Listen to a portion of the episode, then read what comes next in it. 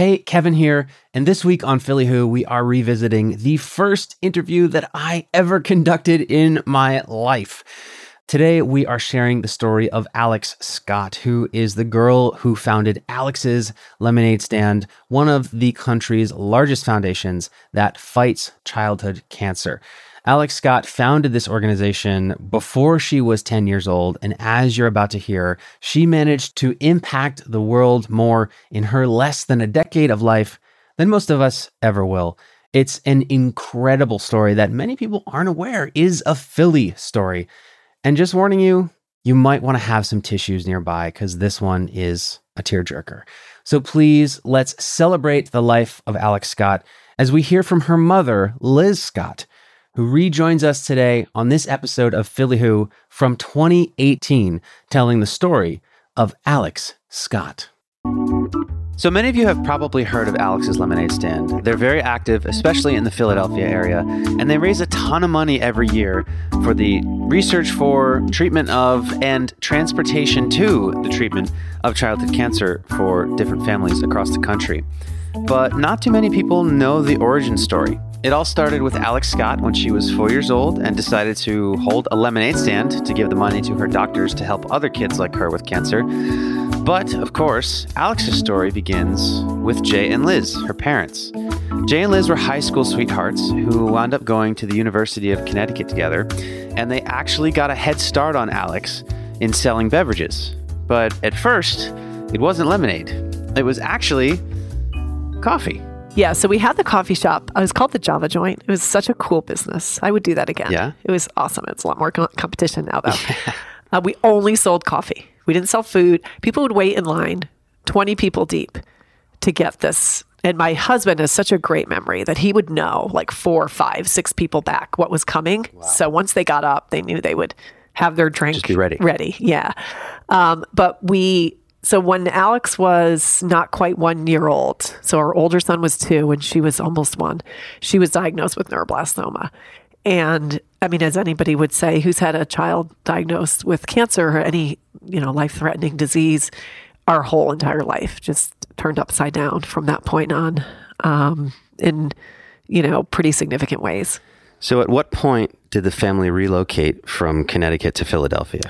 So she started, you know, when your child is diagnosed with cancer, there's a protocol, hopefully, meaning there's a roadmap to a cure for them. She immediately went into the chemotherapies that they thought would cure her, and they would work for a little bit and they would stop working. So this went on for 3 years. She had 6 major surgeries to remove these tumors that were threatening her. She had months and months of chemotherapy. She had radiation therapy. After 3 years of all that, not only was it continuing to persist, but it had metastasized to her bones. So now she was having pain from it being in her bones, and her prognosis literally went to almost 0% chance of surviving at that point. So we were living in West Hartford, Connecticut. We had traveled to Boston. We had traveled to New York over the years for second and third opinions from day one, really. And they had never exactly agreed on what the next step was. Now they all said, take her home, give her time away from the hospital, enjoy her last days that she has. So we were devastated. On the other hand, you know, she had just learned how to walk, stand up on her own and walk. She, other than the pain, had a good life. So when she was feeling good, she was playful, she was happy. It just didn't seem like it was time to stop treating her. I didn't feel that we had tried enough. And we ended up contacting the Children's Hospital of Philadelphia, her doctor there, Dr. John Maris, because another doctor had told us, you might want to talk to him. He's got some new things going on there. And he recommended an experimental treatment for her. And he was honest with us in terms of saying, I'm not going to tell you I can cure her, but I think I can give her more time. I think I can relieve her pain, and I think she can have some quality of life. So that's really why we started coming to Philadelphia, for that hope to just make her feel better. And in the back of your mind, you think maybe this brand new treatment will be the thing. It'll be the thing that cures her. Yeah, exactly. So we came to Philadelphia for the first time. in 1999, the end of 99, she was almost 4 years old. So we got to the Children's Hospital. She was admitted.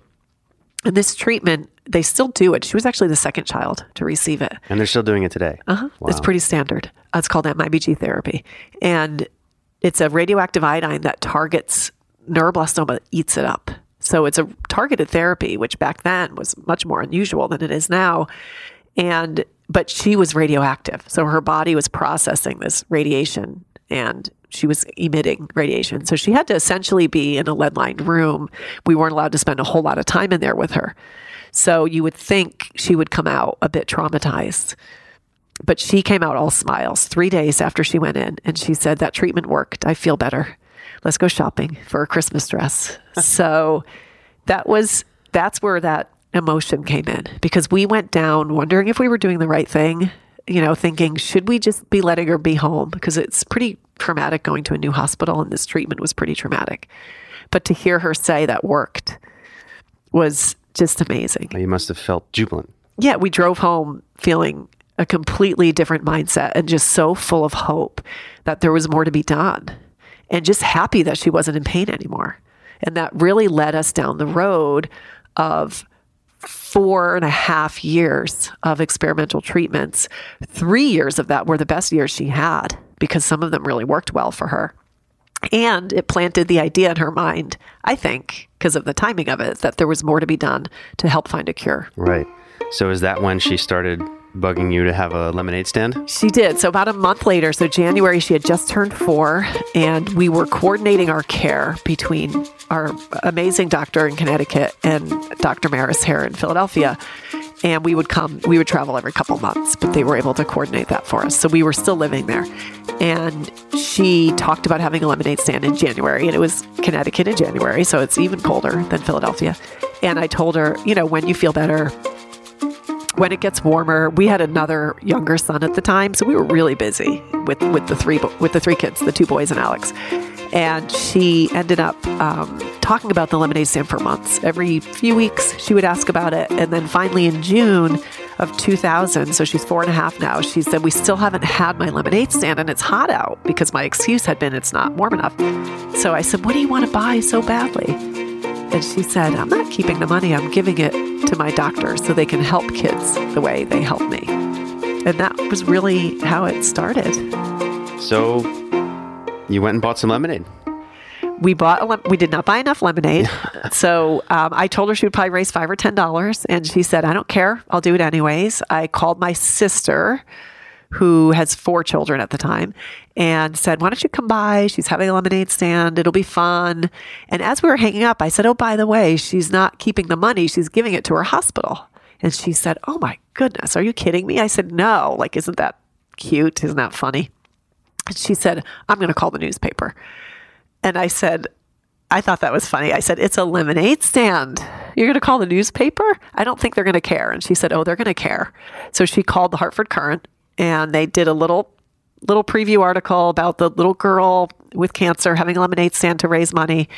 And people responded from day one. She raised $2,000 that day. So my husband was on lemonade duty, and he was literally running back and forth to the store getting lemonade all day long.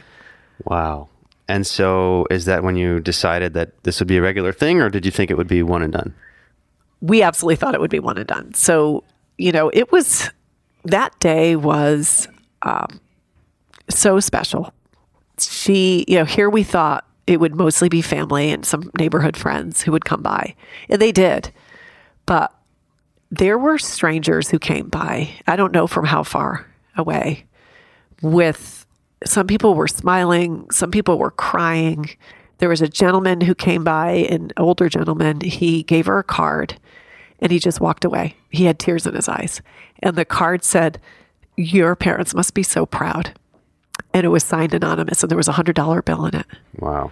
And another gentleman came by, you know, all smiles with a big bucket of change. And he said, I've been saving this change for 17 years, and I didn't know why. And I read that article this morning, and now I know why. And it was amazing just to see how wonderful people are.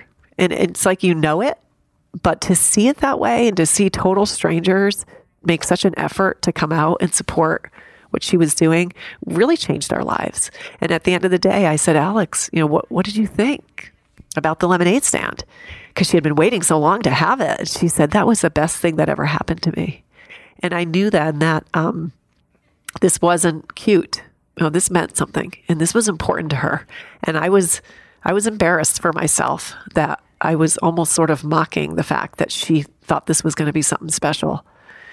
But we did think that was it. It was $2,000 that she had done her part. Which is phenomenal. It's phenomenal. That would have been amazing in and of itself. But we ended up moving to Philadelphia, which, believe it or not, is not that unusual for a family like ours whose child has relapsed. It needs options to relocate, to be closer to a facility that can provide them with those options just for that hope of a longer life or potentially a cure. So we moved to Philadelphia. It was just too hard going back and forth. We also had more options if we were going to be here more often. And she brought her stand to Philly, which was not in our plan, but she thought it would make sense, I guess, to keep doing it every year.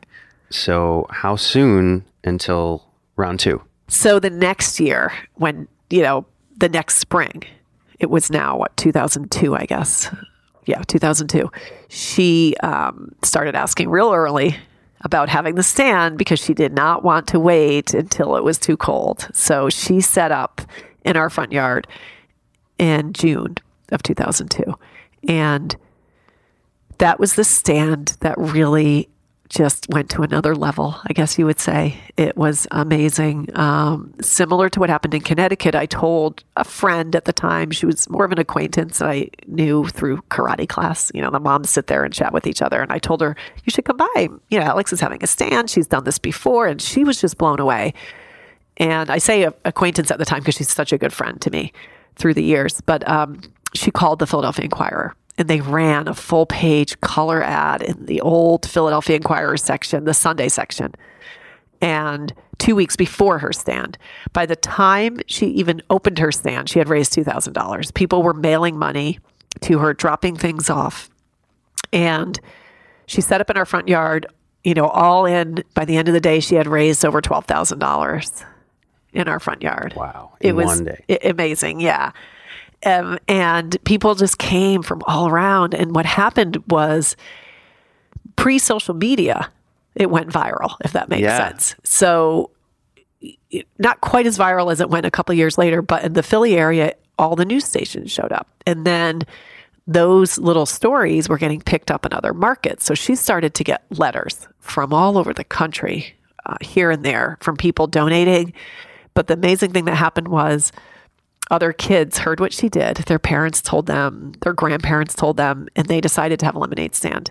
And they sent the money to her as well. So they were inspired by her and thought, I can do that too, which I think was really the genius in what she created, the idea that anybody, even a 4-year-old, can be a part of curing this disease.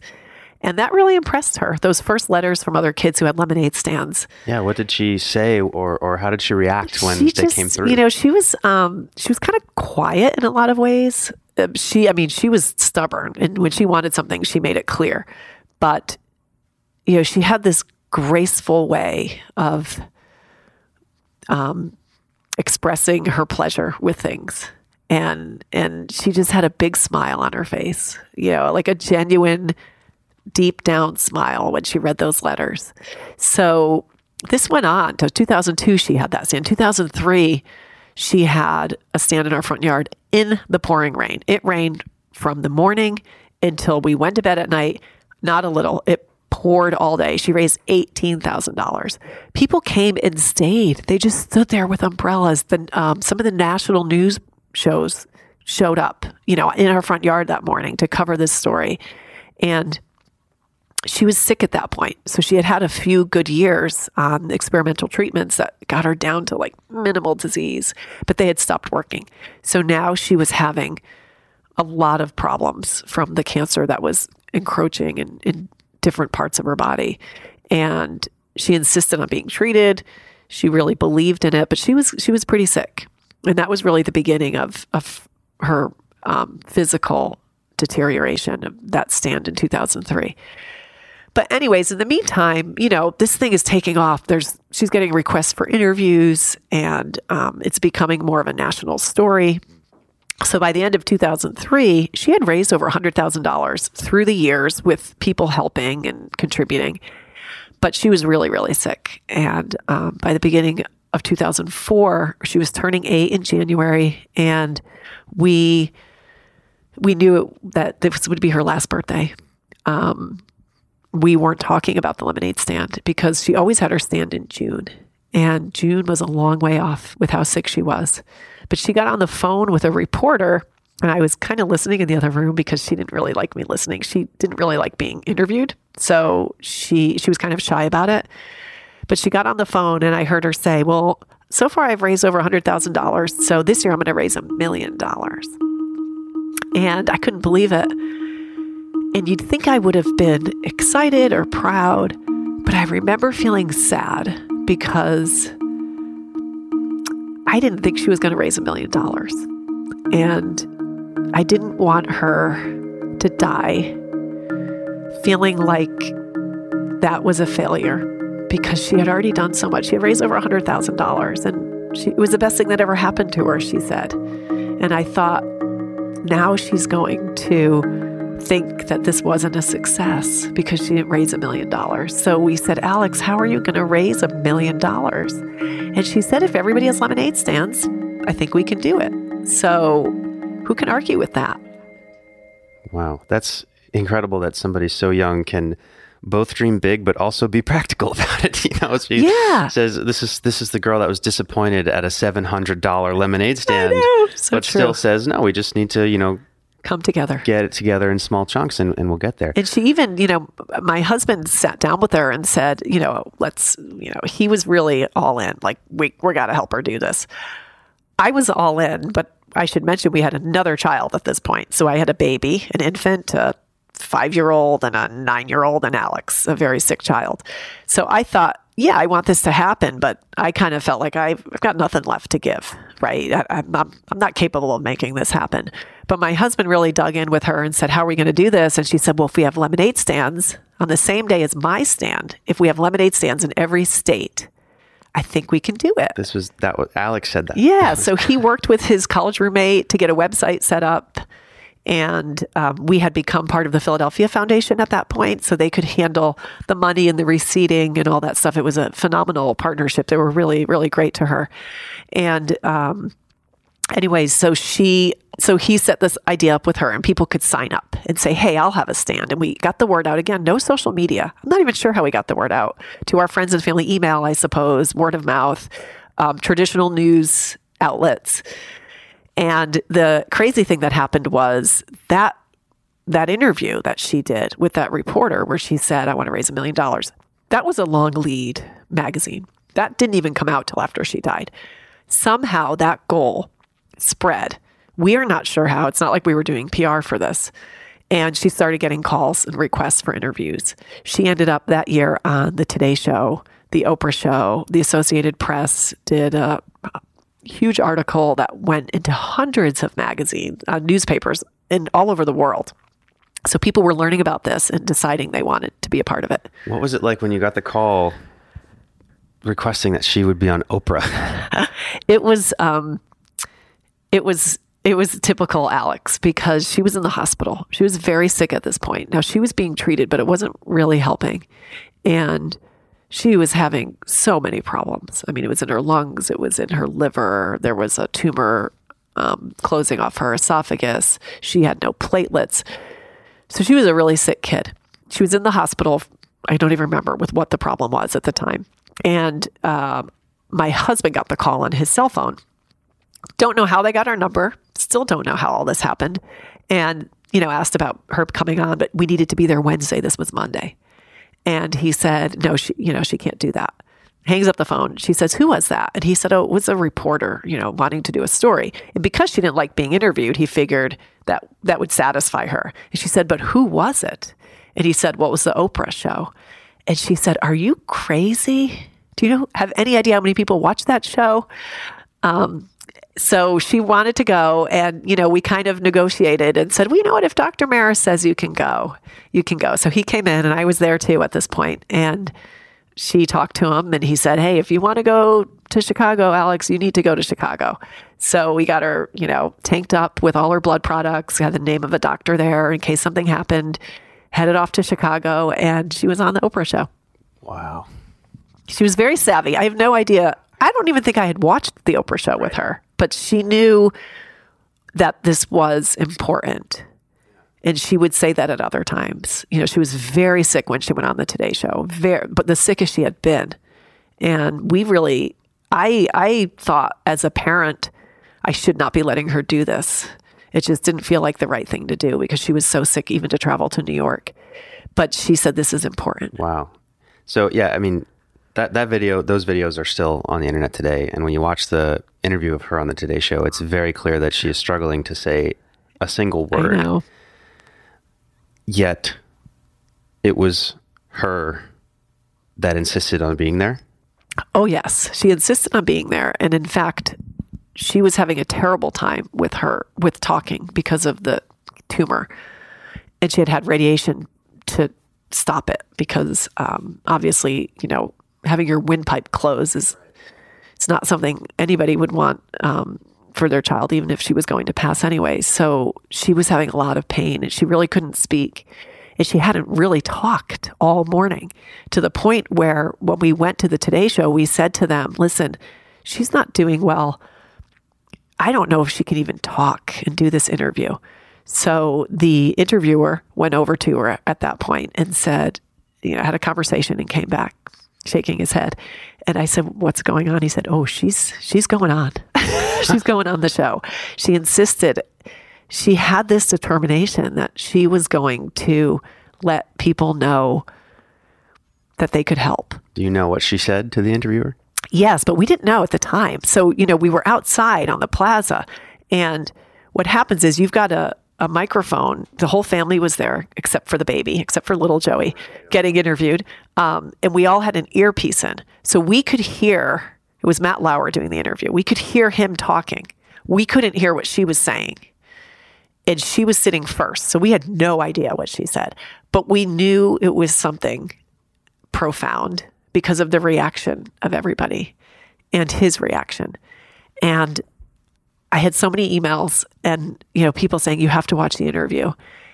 And I got to tell you, when I watched it, I still have a hard time watching it. It was a really tough interview to watch because she was so sick and so determined at the same time. And so there were two things. He said, how are you going to raise $1 million? And she said, well, if everybody has lemonade stands, I think we can do it. You're struggling to speak. And that became, you know, an even bigger call to action. But then he said, will you do me a favor? Will you come back next year and show me the $1 million check? And she shrugged and looked down and said, hopefully. But I knew when I watched it that she knew she was going to raise $1 million, but she also knew she wasn't going to be there to come back.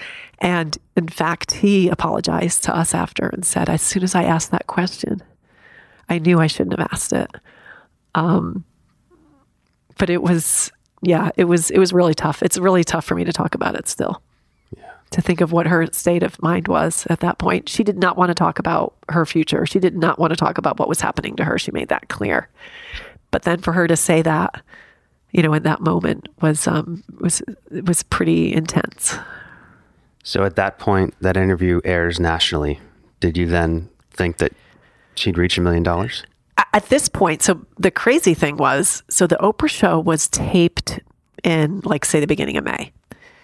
We were told it would air in the next 5 or 6 weeks or something. And then the Associated Press interviewed her, maybe I want to say like the end of May, beginning of June. In the meantime, we got a call from the Today Show, you know, Friday to be on Monday or something like that. All three of these things ended up hitting the same day. It was like, if we were a PR firm, it would have been perfectly orchestrated, but wow. We weren't. The Oprah Show happened to air the same day the Today Show was live and the Associated Press article hit. And this was sheer coincidence. There was no coincidence. So things, no coordination. Things exploded. I mean, they had already had momentum, but we couldn't, our home phone was ringing so much that by the time you would hang up, the voicemail would be full. I mean, it was crazy. So in the meantime, my husband had organized with volunteers from our school to pack boxes. And like, if everybody's going to be a part of this, let's send them a little box with bandanas and some posters and things that they can use for their stand. And so that was all happening. And that was like amazing to see how it was all coming together. But at the same time, she was very, very sick. And it was a really hard time. So the momentum builds. People start having lemonade stands. Did she reach $1 million? So she had her last stand in June, and there were stands all over the country. We still have that event that she created. It's called Lemonade Days. And by the middle of July, she had raised about $800,000 that we had received, which was amazing how fast that happened. Incredible. And I don't even think we had online giving at that point. So it was really all people sending it through the mail from their lemonade stands and just donating. Crazy, incredible thing that happened was Volvo Cars had been a supporter of hers in the front yard. She had been nominated for an award, and they fell in love with her story. They fell in love with her and just followed along. And we got a call from Volvo in the middle of July, someone representing the company, asking how she was doing. And I said, she's not doing well.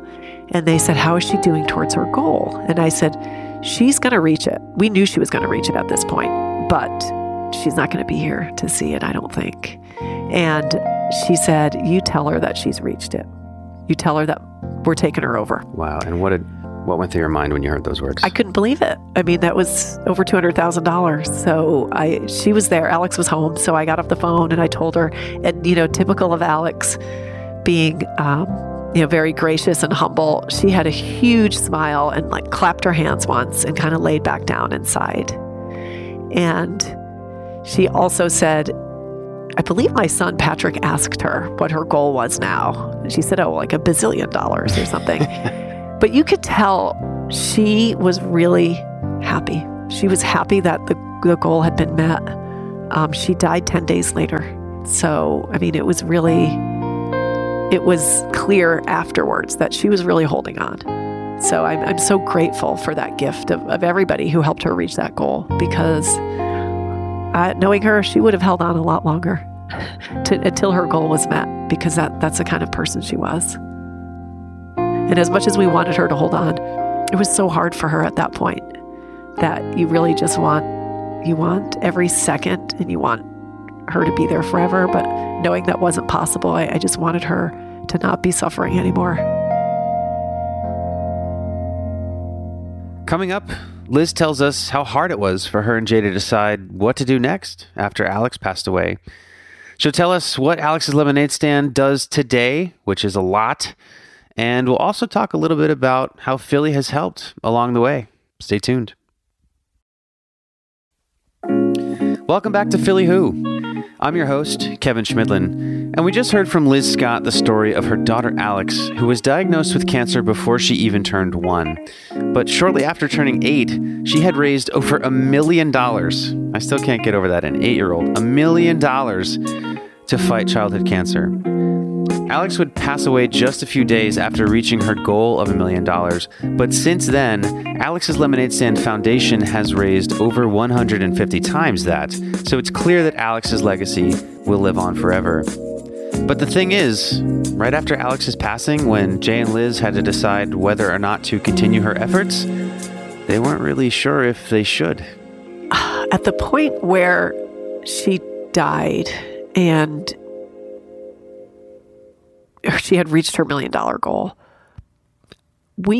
I would guess, looking back on it, first of all, it probably wasn't top of my mind, but I think we thought the lemonade stand would go away naturally. I mean, she was the face, she was the driver of it.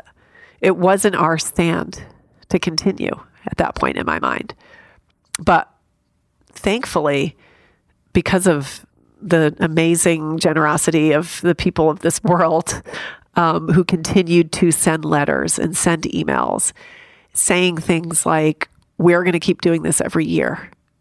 We're going to continue what Alex started. You know, Alex's life showed us that we can make a difference for this disease. I think what got me the most was emails from other parents of children with cancer saying, we are so grateful to Alex for giving the opportunity to change this for our kids. And I could just think of Alex saying, you know, that is so selfish. Because at that point, we had thought about maybe continuing it, but I just thought it would be too hard. It would be too hard without her. I didn't know if we could do it without her. There were just so many doubts, and we were grieving, and we had the three other boys that needed us. But those families really got to me. And I thought of Alex saying, you know, that is so selfish. You know, everything she did in her life to bring attention to this and to raise $1 million and to get that momentum going for us to turn our backs and say, this is too hard. You know, we can't do this. Seemed like it wouldn't be fair to her, but it wouldn't be fair to the other kids just like her, you know, who maybe would have a chance to be cured that she didn't have. So we decided just to go for it and start the foundation and see what we could do. We really didn't know what we could do, but we thought we would certainly give it a try. So at that point, you decided to give it a try to continue her efforts. Did you think that it would become as big as it is today? We absolutely did not. We didn't think. I think the question was more, would it become as big as it was when Alex was alive, right? In terms of the ability to mobilize people. So would it stay the size? Would it stay the size that it was? Never mind grow. That was the big question in my mind. And I would have been okay with it not staying the size personally in terms of course, because I'm not Alex, right? This was her thing, and she was such an inspiration and driving force behind it. But as a mom living through the loss of a child to cancer, I felt like we had to do something, right? So that drive to make a change was stronger than ever. So the idea of failing those other families really, really bothered me. And it really drove us to push and push and push and do everything we could to grow it and to make sure that what she did was just the beginning and that we were going to keep it going until the end, meaning until there was a cure. Right. So what made you decide to stay in Philadelphia? I don't think we ever had a doubt. Well, first of all, you know, our kids had kind of grown up here at that point. Our oldest was 10 and had been in school for several years here. And we have like amazing friends and family in Connecticut. But at the same time, you know, Alex loved this city. We loved the city. And honestly, the Philadelphia just took our family in, took Alex in, took her cause in. And we felt like, you know, we belong here. This is our home, and that there's no other place like it for us. Yeah. So it's been now. She passed away in 2004. She passed away in 2004. Yeah. And it has been 14 years. Yes, it has. Of the foundation. So it's grown a lot. How much money so far to date has this cause raised? We are over $150 million raised. Wow. $150 million, 150 times Alex's original goal, which in itself was almost absurd. It was absurd to me. And 150 million is absurd to me, but it's done. It's happened. So we're lucky for that. So throughout this time, Alex, through her efforts, has raised $1 million. Up until that point, where was that money going? Was it one doctor, one hospital? Until 2002 or so, I don't remember the exact year. I would say she was about 6 years old. We first gave it to her hospital in Connecticut when we had the stand in Connecticut, Connecticut Children's Medical Center. And then once we moved to Philly, we were giving it all to the Children's Hospital of Philadelphia for neuroblastoma research. And when she was about 6 years old, she would get letters from all over. It was crazy. Like, she would get letters that would say, the Lemonade Girl, Pennsylvania. and they would show up at our house. So we would get these checks. And one day we got a few checks in the mail and we were opening them. And she said, you know, what are we doing with all this money? And I said, Alex, you know what we're doing with the money. And she said, no, I mean, what are we doing with it? I said, we're giving it to the hospital. And she, again, was pushing, like, what are they doing with it? And I was really pleased to tell her they're using it for neuroblastoma research at the Children's Hospital, at your hospital. And she started shaking her head. And I said, what is the matter? She said, that is so selfish. And even then, I was about to say, I don't care, because in my mind, maybe there was a way we were going to find a cure for her. And she said, before I could get the words out, all kids want their tumors to go away. That's what she called her cancer. So she said, all kids want their tumors to go away. We should be giving money to all different hospitals for all kinds of kids' cancer. And I remember just, I had this lump in my throat because I knew she was right. And I also knew that it wasn't about her. It wasn't about curing her. It was about really helping other kids and giving them the chance that she would never have. So that was another big moment because it set the vision, quite honestly, for the foundation today. And so right then, the last couple of years of her life, when she was raising all this money, we were giving it to the Children's Hospital of Philadelphia, but we were also giving it to other hospitals. We started contacting researchers. We were particularly interested, and Alex was in some of those calls and in some of the meetings, in what they couldn't get funded, right? So like, what's the problem? We've been doing this for years, and we see kids go on waiting lists for trials. And they said, you know, we have the kids, as you know, and sometimes we even have the drugs, but the process of getting through the clinical trials is really cumbersome. So that's an example of a gap that we started filling, infrastructure to run clinical trials, which had never occurred to me. No one's paying for these. No one is paying for that. So we started asking those questions, and we've continued through the years, thanks to her vision and saying, like, no, you know, this is for all kids, all hospitals. What can't you get funded? What are the gaps? What's stopping you from moving forward and moving forward quickly with your research? And that's how we've developed the grant program from her simple statement that all kids want their tumors to go away. A six-year-old to have such a profound perspective, to be able to recognize a cause that is greater than oneself at 6 years old, and to be in meetings deciding what's getting funded. That's just absolutely remarkable. So I think one thing that really strikes me about Alex's Lemonade Stand Foundation, or ALSF, is that not only does it go to fund, you know, specific, you know, cures, research, you know, the scientific research, that kind of thing. But it also focuses a lot on the whole experience of pediatric cancer. So, you know, what the families go through, traveling to get care, the siblings you mentioned before. I think I heard you in an interview once say that it had been discovered that the siblings have larger negative psychological effects long-term than the actual survivors of childhood cancer. So, how have you and Jay been able to identify those gaps? So research is our primary function, as you said. And we fund everything from early science all the way through to first in children clinical trials. And what's interesting was when we first started, especially right after Alex died, I didn't want to hear about possibly funding anything if it wasn't something that was research that was going to lead to a cure. And then over the years, what we realized was, first of all, the first family services program we created was the Travel for Care program. And that was, I think, in 2007 or 2008. And what happened was a researcher came to us and said, this is great. You guys are increasing the number of clinical trials. But I have to tell you, I have a lot of families who can't get here for the clinical trials. So there's 21, maybe 22 centers that can do phase 1, phase 2 clinical trials in the country. And getting to those centers for a lot of the families means they have to travel. If they're not flying, they're driving like we did, hundreds of miles potentially. And not everybody can afford that. I mean, we could barely afford it, but we had credit. Not every family has credit. So that broke my heart because I thought we're creating a system that will allow families who have the means to get there to have a chance for their children to survive. So we started the Travel for Care program.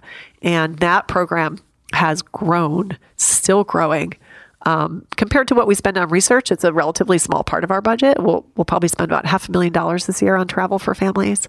The impact it has, we're able to help hundreds and hundreds of families through gas cards, airfare, sometimes a hotel if there's no Ron McDonald House available. And it is a difference maker for those families. The average family that we assist with that program last year had an income of $30,000 for the family. And then you throw a childhood cancer diagnosis on top of that, which is financially devastating anyways. And you have a real financial crisis for the family.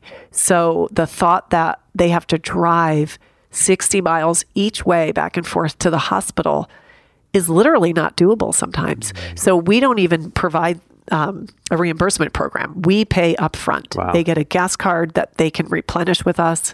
We will book the airfare for them. We will call the hotel and put a credit card down for them. And it has allowed families to have access to treatments that literally would have been out of reach for them. Incredible. It is. And, you know, you'd think we would have seen that as parents who did that ourselves. But it took a researcher coming to us and saying, his thought was, is it okay if I use some of my grant to help these families? And of course we said yes, but it got us thinking that we need to do something bigger beyond that one institution. Yeah. What good is the cure if nobody can get to it? Exactly. Mm-hmm. And then our sibling program, that actually, we're very grateful that it came to us from another mom. She had started Super Sibs because her son, she had two sons, one had cancer and one didn't. The one who didn't have cancer was really struggling, and she could find literally no resources to support him. And she started this organization dedicated to siblings of children with cancer, and she grew it and she did a beautiful job with it for many, many years. And she was at a point in her life where she needed to make a move for personal reasons, and she wanted to make sure the program continued. So she came to us and said, would you guys think about taking this over? And even though, you know, at first look, you think, well, they're supposed to be curing cancer. What does it have to do with siblings? We never want that sort of to be boxed in, because honestly, it's the right thing to do. It's a gap, right? And if that program went away, nobody would be supporting siblings of children with cancer. And the more we learned about the detrimental effects that cancer diagnosis can have on siblings, the more we knew we had to take on this program. And it's pretty straightforward. The siblings get referred usually or hopefully at, you know, pretty close to when their sibling is diagnosed. And then for 2 years, we send them mailings every couple months, age appropriate, words of encouragement, words of empowerment, and coping. So letting them know that whatever they're feeling, it's okay, teaching them ways to express their feelings. And really importantly, the parents get information about what the siblings are going through, even if they look okay, because most of the time they're going to tell you, I'm fine. But inside, there's a lot going on there, understandably.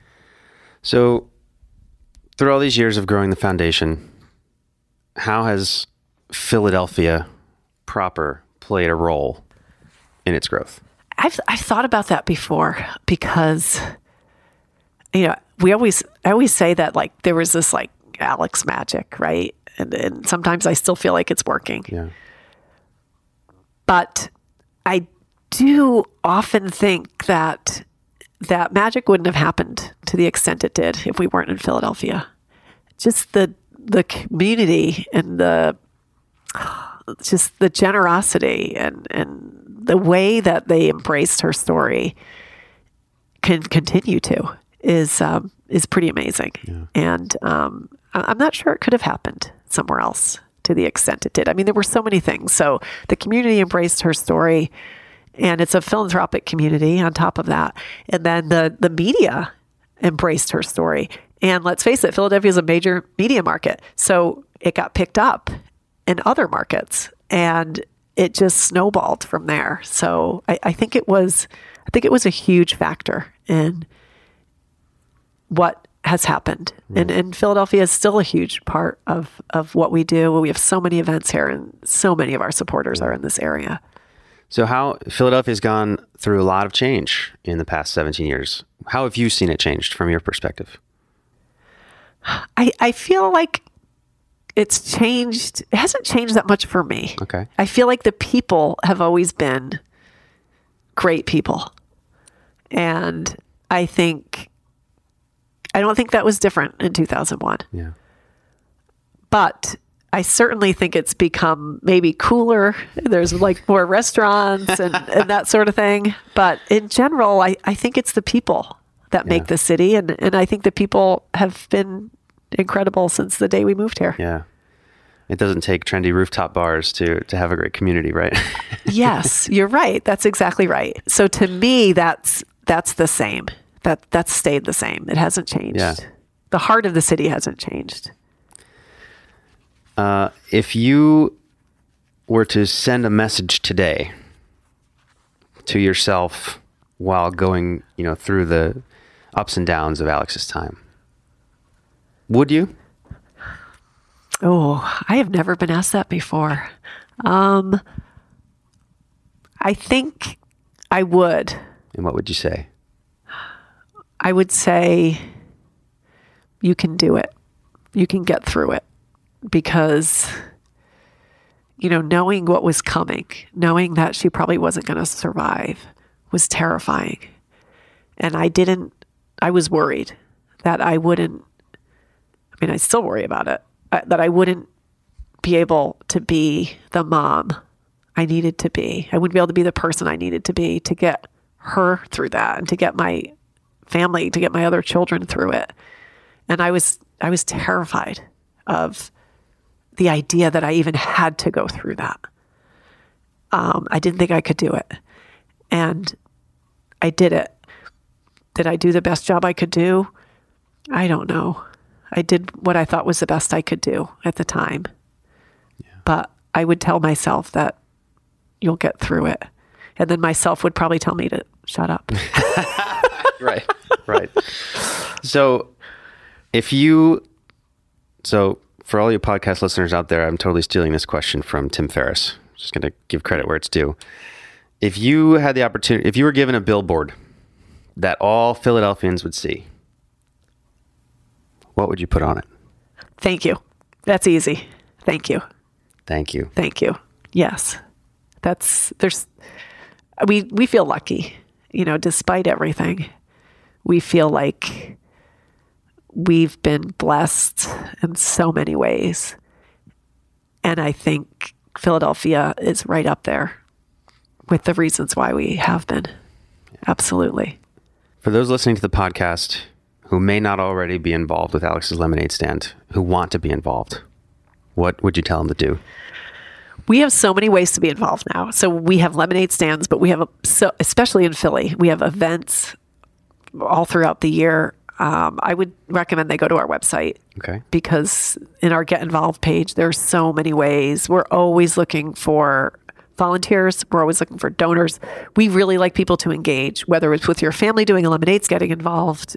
Businesses are the backbone of what we do here. It's like almost half our revenue comes from our business partners and supporters. So there's so many ways to get involved.